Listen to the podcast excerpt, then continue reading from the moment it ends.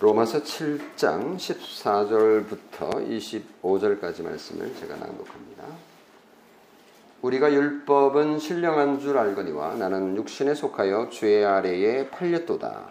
내가 행하는 것을 내가 알지 못하노니 곧 내가 원하는 것은 행하지 아니하고 도리어 미워하는 것을 행함이라. 만일 내가 원하지 아니하는 그것을 행하면 내가 이로써 율법이 선한 것을 시인하노니 이제는 그것을 행하는 자가 내가 아니요 내 속에 거하는 죄니라. 내 속 곧내 육신에 선한 것이 거하지 아니하는 줄을 아노니 원함은 내게 있으나 선을 행하는 것은 없노라. 내가 원하는 바 선은 행하지 아니하고 도리어 원하지 아니하는 바 악을 행하는도다. 만일 내가 원하지 아니하는 그것을 하면 이를 행하는 자는 내가 아니요 내 속에 거하는 죄니라 그러므로 내가 한 법을 깨달았노니 그 선을 행하기 원하는 나에게 악이 함께 있는 것이로다. 내 속사람으로는 하나님의 법을 즐거워하되 내 지체 속에 한 다른 법이 내 마음의 법과 싸워 내 지체 속에 있는 죄의 법으로 나를 사로잡는 것을 보는도다. 오호라 나는 곤고한 사람이로다. 이 사망의 몸에서 누가 나를 건져내라. 우리 주 예수 그리스도로 말미암아 하나님께 감사하리로다. 그런즉 내 마음이 마음으로는 하나님의 법을 육신으로는 죄의 법을 섬기노라. 아멘.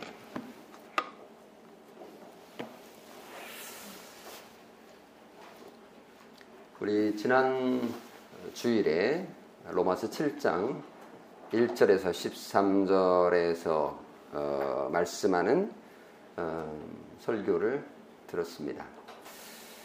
음, 율법은 선하기 때문에 율법이 죽을 수는 없고 대신 죄를 지은 죄인이 죽어야 한다라는 것을 우리가 확인했습니다.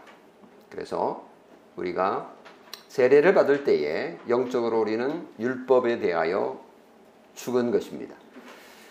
죄인이 율법에 대하여 죽어야만 죽은 자 가운데서 살아나신 이에게 가서 우리가 하나님을 위하여 어, 열매를 맺을 수 있는 겁니다. 내가 죽지 않고는 열매를 맺을 수가 없습니다.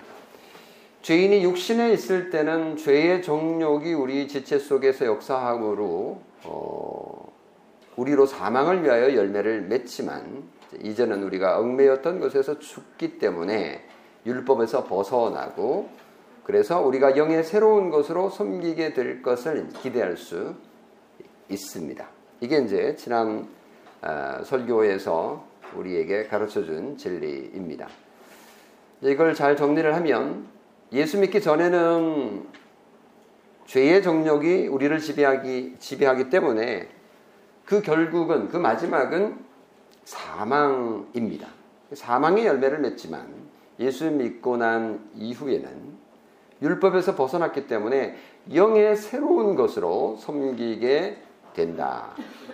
라고 말합니다. 여기까지가 우리가 정리한 부분이니까요. 이 부분에 있어서는 의문의 여지가 없겠죠. 자, 그런데 로마서 7장 오늘 읽은 본문 14절에서 25절의 분위기는 앞에서 말한 문맥과 상당히 좀 다릅니다. 어, 분위기가 달라요. 앞에는 그 율법이 거룩하다 막 이렇게 얘기를 했고요.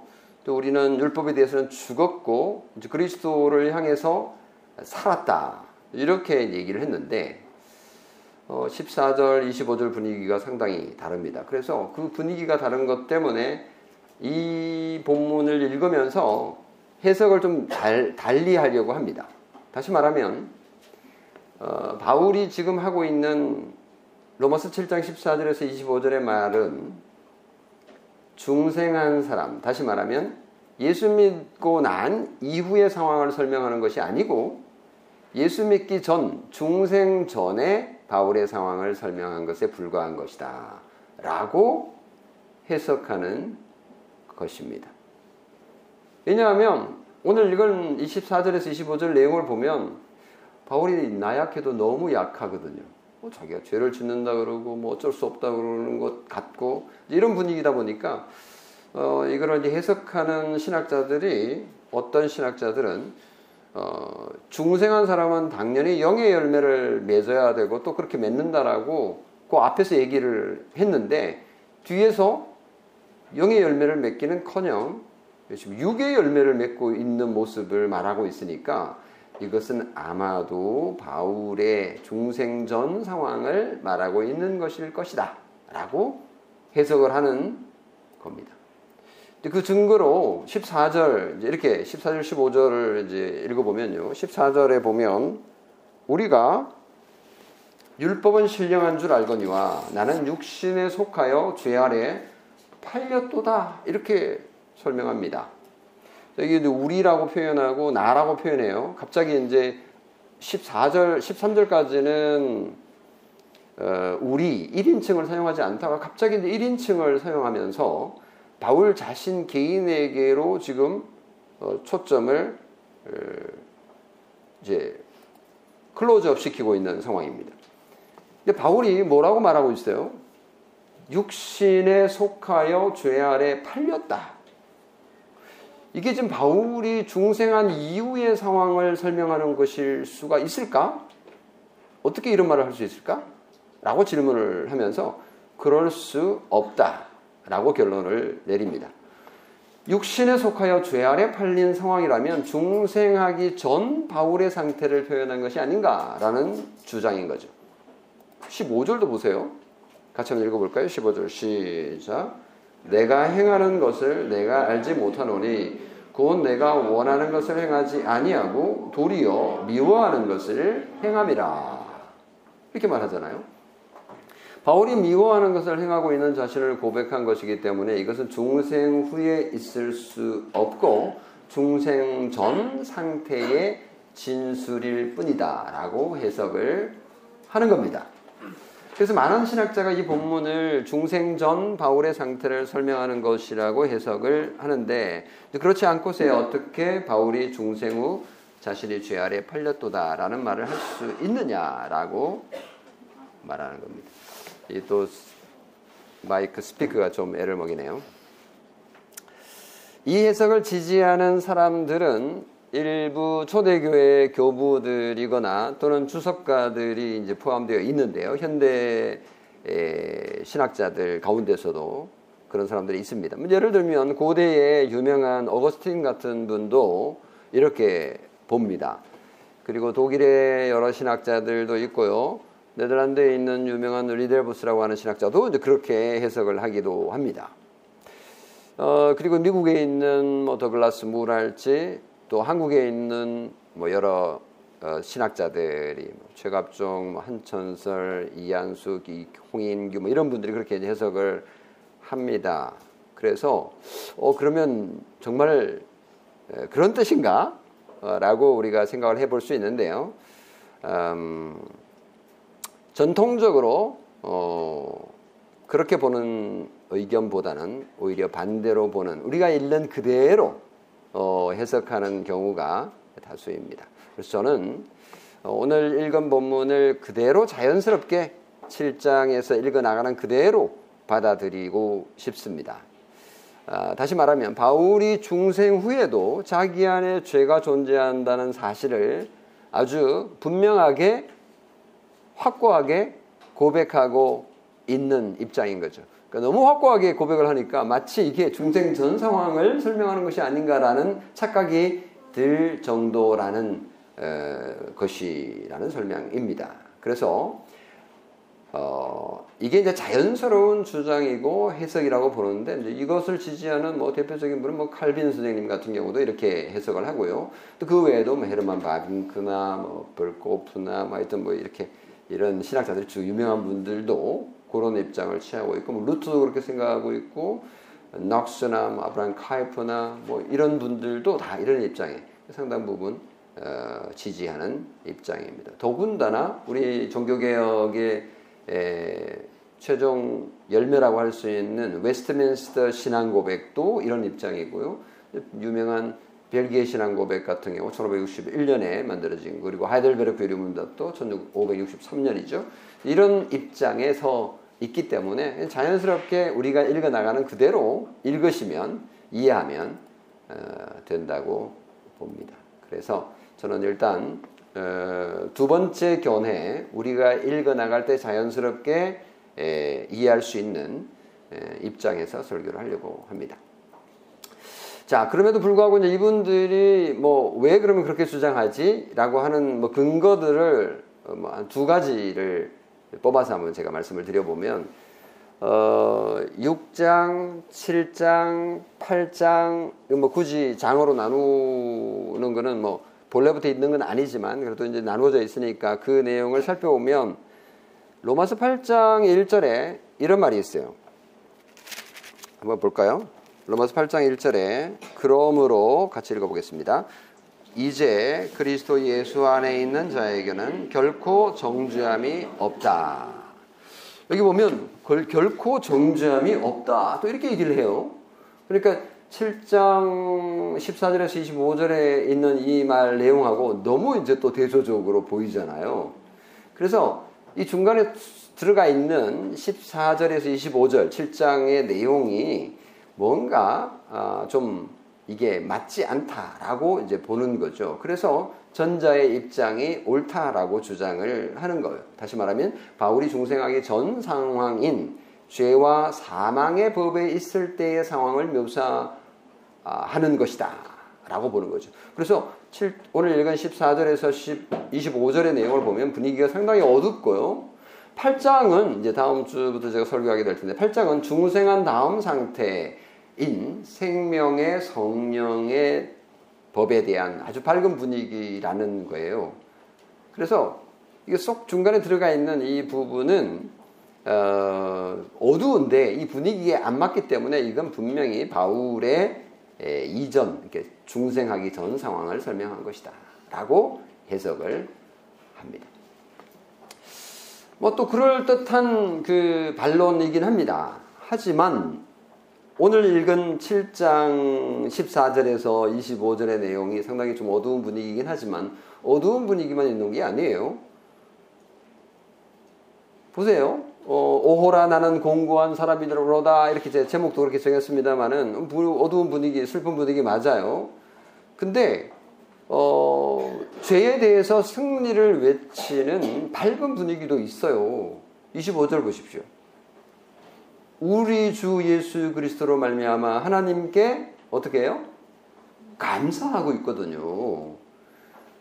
그러니까 한 문장이지만 사실은 하나님께 감사를 찬송하고 있기 때문에 승리와 감사의 노래가 함께 울려 퍼지고 있습니다. 우리가 시편을 읽다 보면 시편이 막 한참 막 불평하고 막 힘들다 그러고 하나님 원망하고 막 이러다가 마지막 가서 하나님께 찬송하리로다 이렇게 예, 마무리하는 것처럼 어, 25절에 하나님께 감사한다 라는 것을 볼 때 로마서 8장 1절 방금 읽은 어, 예수 그리스도 안에 있는 자에게는 결코 정죄함이 없다라는 것과 자연스럽게 연결이 조화가 된다 이렇게 반론을 예, 할 수가 있습니다. 그리고 두 번째 주장은 뭐냐면요. 그 로마서 6장에 기록된 그리스도인의 중생한 새로운 삶. 그리고 7장의 약한 중생자의 모습이 어울리지 않는다. 그러니까 8장과도 안 어울리고 6장과도 어울리지 않는다. 이렇게 이제 주장을 하는 건데요. 어, 6장의 내용처럼 이제 우리 성도들은 죄에 대하여 죽고 생명에 대하여 살아나서 의에 대하여 살아나서 새 생명을 얻었죠. 그러면 한번 새 생명을 얻은 그리스도인들은 절대로 죄를 짓지 않습니까? 절대로 성경은 그렇게 말하지 않습니다. 성경 어디에도 중생한 그리스도인은 더 이상 죄를 짓지 않습니다라고 말하지 않습니다. 예수 그리스도 안에서 정죄하지 않는다라는 거지 죄를 짓지 않는다라고 말하지 않습니다. 오히려 반대잖아요. 성경은 중생한 그리스도인도 끊임없이 죄와 영적인 싸움을 처절하게 해야 한다라고 가르칩니다. 뭐 고린도전서 9장에도 그렇고 갈라디아서 5장에도 그렇고 빌리보스 3장에도 너무나도 분명하게 말하고 뭐 대표적으로 갈라디아 5장 17절을 보면 이렇게 말합니다. 육체의 소욕은 성령을 거스리고 성령은 육체를 거스리나니 이 둘이 서로 대적함으로 우리가 원하는 것을 하지 못하게 하려 함이로다. 여기 보세요. 분명하게 예, 그리스도인의 예, 삶 가운데 육체의 소욕과 성령의 소욕이 서로 충돌하고 있다는 것을 얘기해 주고 있습니다. 그래서 우리가 읽는 그대로 자연스럽게 우리가 이해하고 지나가도 전혀 문제가 없다라는 것을 확인할 수 있습니다. 자, 그러면 14절부터 15절 해서 쭉 한 절씩 보면서 내용을 살펴보도록 하겠습니다. 14절, 15절 우리 같이 한번 읽어볼까요? 시작. 우리가 율법은 신령한 줄 알거니와 나는 육신에 속하여 죄 아래 팔렸도다. 내가 행하는 것을 내가 알지 못하노니 곧 내가 원하는 것을 행하지 아니하고 도리어 미워하는 것을 행함이라. 14절부터 제가 지금 하는 말 잘 들리나요 뒤에? 괜찮아요? 지금 스피커가 지금 제대로 작동하고 있지 않은데 제가 좀 크게 할게요. 이제 바울의 관심은 일반적인 율법 율법은 사망을 주고 하나님의 은혜는 구원을 준다는 교리에서 객관적인 교리에서 이제 구체적인 인간의 삶으로 전환이 됩니다. 거룩한 열매를 맺어야 할 그리스도인에게 죄가 여전히 존재하는 현실을 바울이 솔직하게 고백한 것입니다.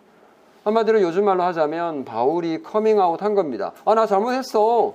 나 그때 이런 이런 학폭했었어. 뭐 예를 들면 이런 커밍아웃을 하고 있는 거죠. 뭐 지금도 여전히 난 죄 가운데 있어 라고 커밍아웃을 한 겁니다. 죄의 종에게서 의의 종으로 중생한 사람에게 여전히 죄의 법이 살아있다는 것을 밝힌 것이기 때문에 이건 어쩌면 충격일 수 있어요. 예수 믿고 나면 죄를 짓지 않아야 하는데 여전히 그런 죄가 살아 있다니 충격일 수 있는 거죠. 바울은 율법이 신령하지만 자신은 육으로 가득한 현실을 보게 된 것이죠. 신자가 되고 거룩한 성도가 되었다고 해서 한순간 대단한 천사 같은 존재로 변하는 것 아닙니다. 일시적으로 그런 것처럼 보이는 경우도 없지 않아 있기 때문에 많은 사람들이 중생한 후에 엄청난 삶의 변화를 경험하니까 자기 신의 재산도 다 버리고 자기가 옛날에 해왔던 그런 육체적인 그런 습관들을 다 버리고 술 먹고 담배 피고 뭐 이렇게 하는 것들 다 끊어버리고 뭐 이랬다고 하면서 뭐 대단한 변화를 간증하는 경우들을 우리가 보곤 하고요. 또 뭐 크고 작은 정도의 변화를 우리도 경험하지 않았습니까? 그리고 나서 쭉 잘하는 경우도 있지만 뭐 그거 잘한다고 해서 그 그러면 다른 죄를 범하지 않는다? 있을 수 없습니다. 그럴 수 없는 거죠. 중생한 자가 죄 아래 팔렸다라고 고백할 수 있느냐라고 질문을 했는데요. 죄 아래 팔렸다라는 이런 엄청난 얘기를 어떻게 할 수 있느냐. 중생한 사람에게 있을 수 없다라고 말하지만 사실은 성경을 읽어보면 수 없는 곳에서 수많은 곳에서 중생한 사람이 죄 아래 팔렸다라는 비슷한 표현들을 합니다. 어디서 제일 많이 발견할 수 있을까요? 시편이에요. 예, 시편. 시편은 누가 제일 많이 썼죠? 예, 다윗입니다.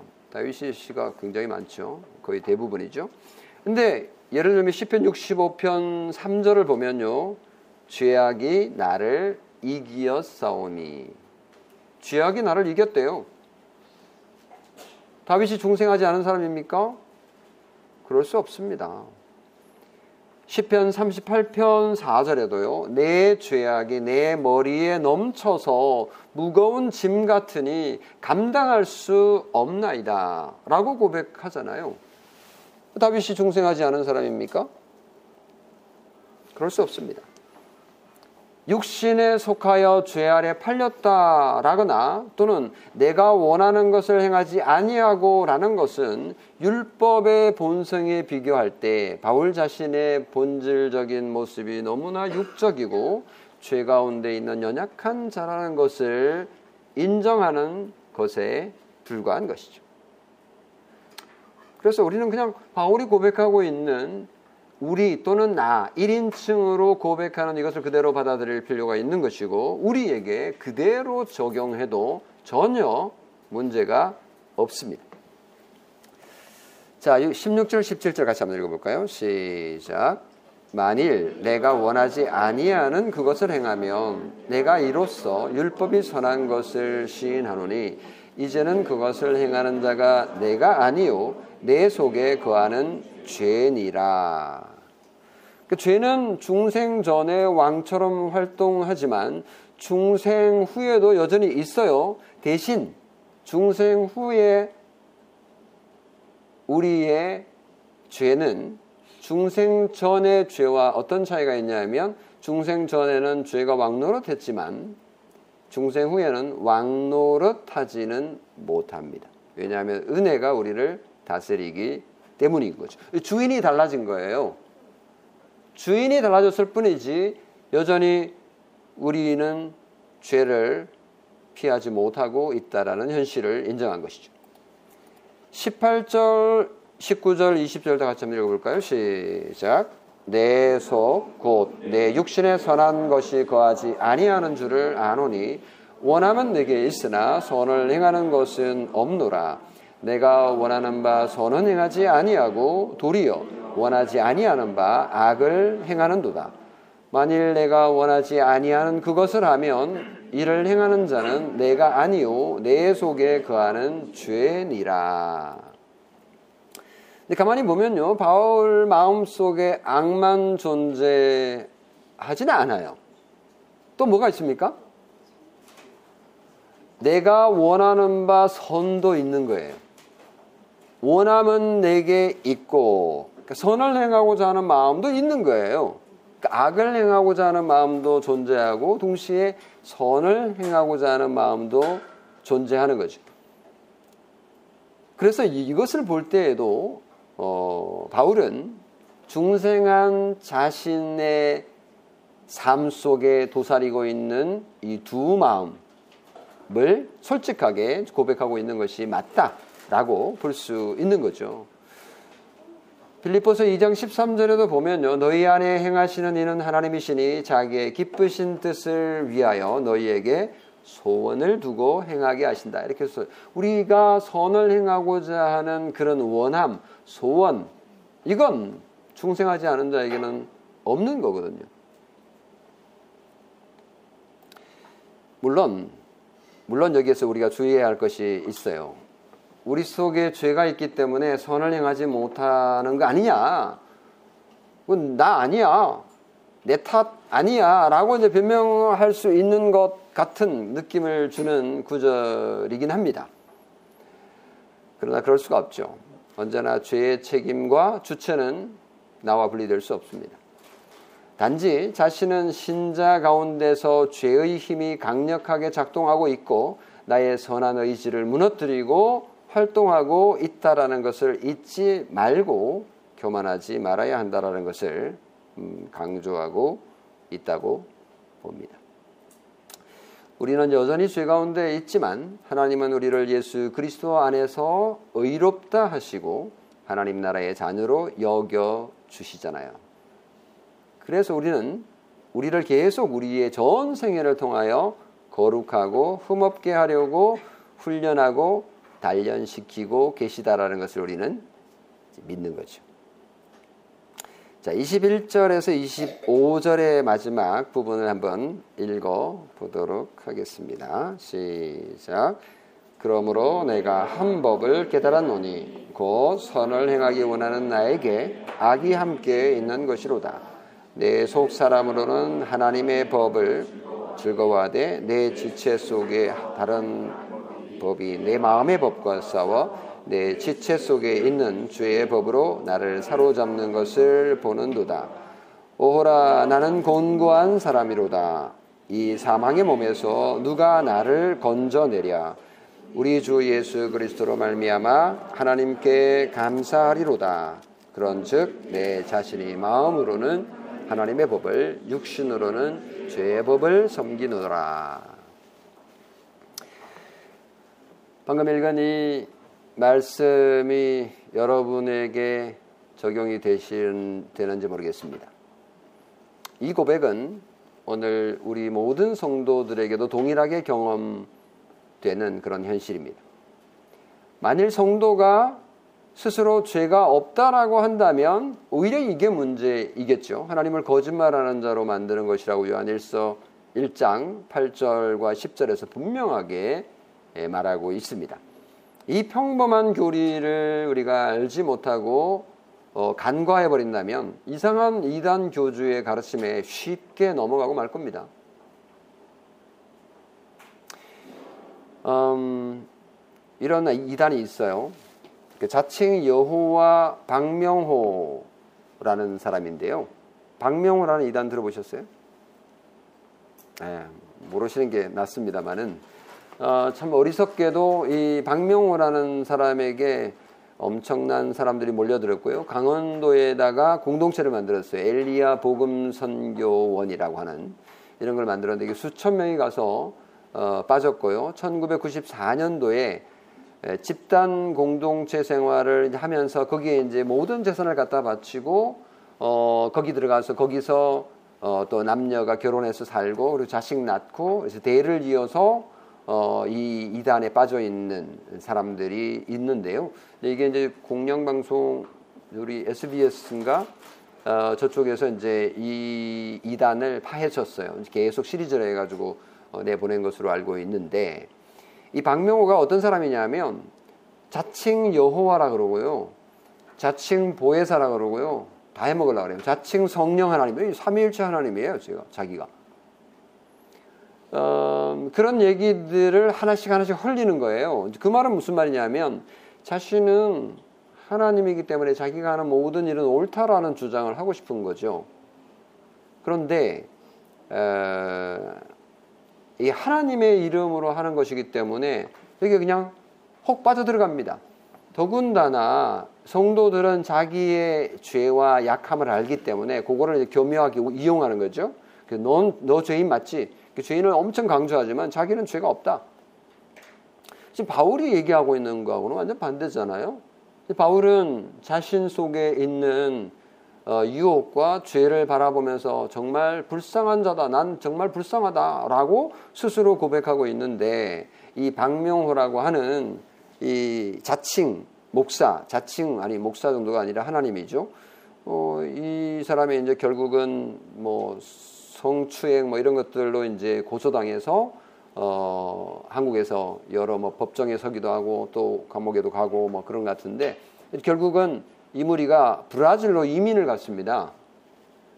예, 몇천 명 데리고 그래서 브라질의 땅을 엄청나게 사가지고 거기에다가 공동체를 만들었어요. 그래서 돈도 엄청나게 모으고 몇백억 이렇게 해가지고 그 마을을 그러니까 하나의 왕국이죠. 왕국을 짓는데 뭐 어, 당연히 그 모든 일품은 또 성도들이다 이렇게 했던 거고요.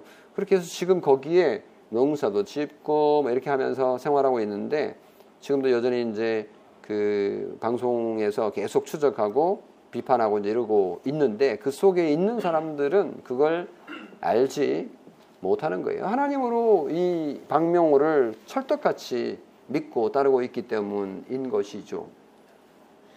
로마서 7장 14절에서 25절에 말하고 있는 바울의 고백을 조금이라도 이해를 했다면 이런 잘못된 교리에 빠질 수 없을 겁니다.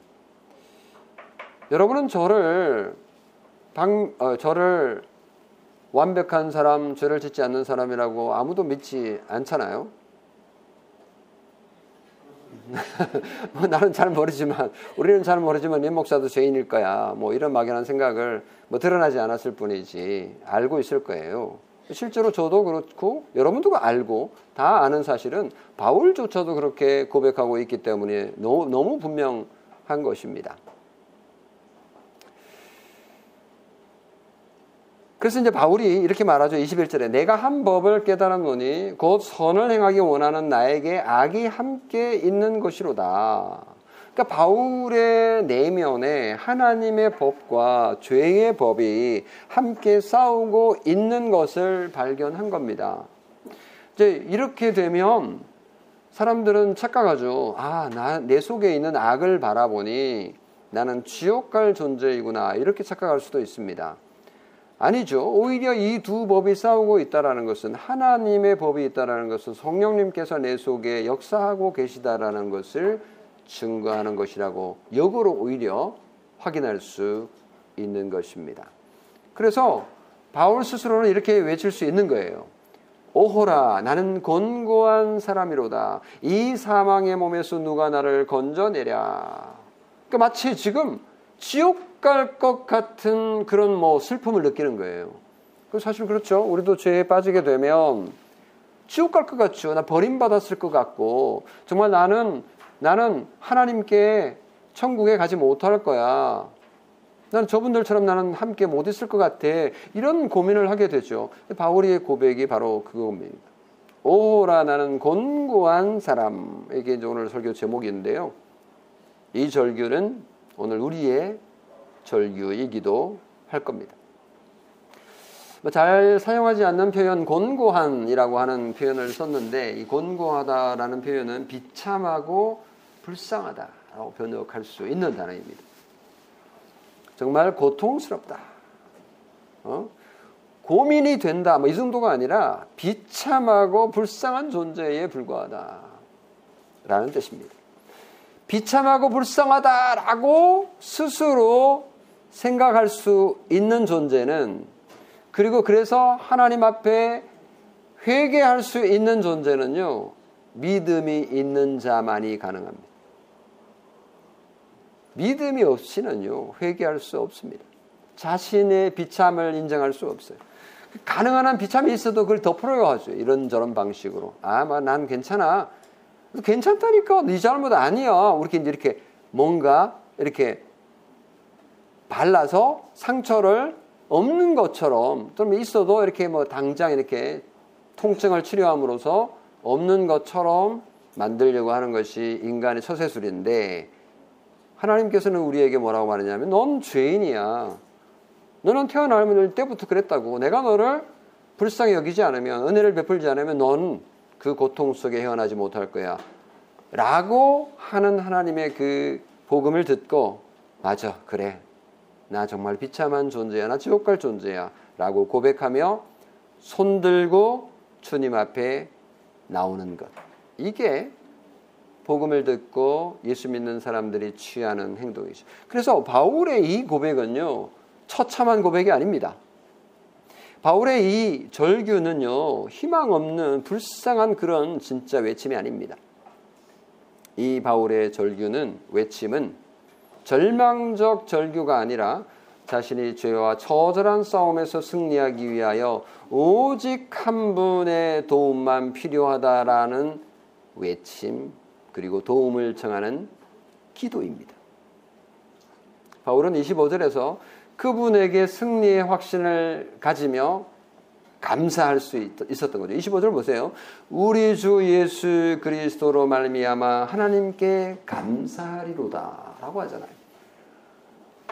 갑자기 자기가 막 죽겠다, 비참하다 이렇게 말하다가 갑자기 감사하대요. 왜 감사해요? 되게 축약해서 표현을 했지만 예수 그리스도로 말미암아 뭐 그걸로 충분할 텐데 그, 거기서 거치지 않고 예수 그리스도로 말미암아 아니 거기서 거치지 않고요. 주 예수 그리스도로 말미암아 거기서 거치지 않고요.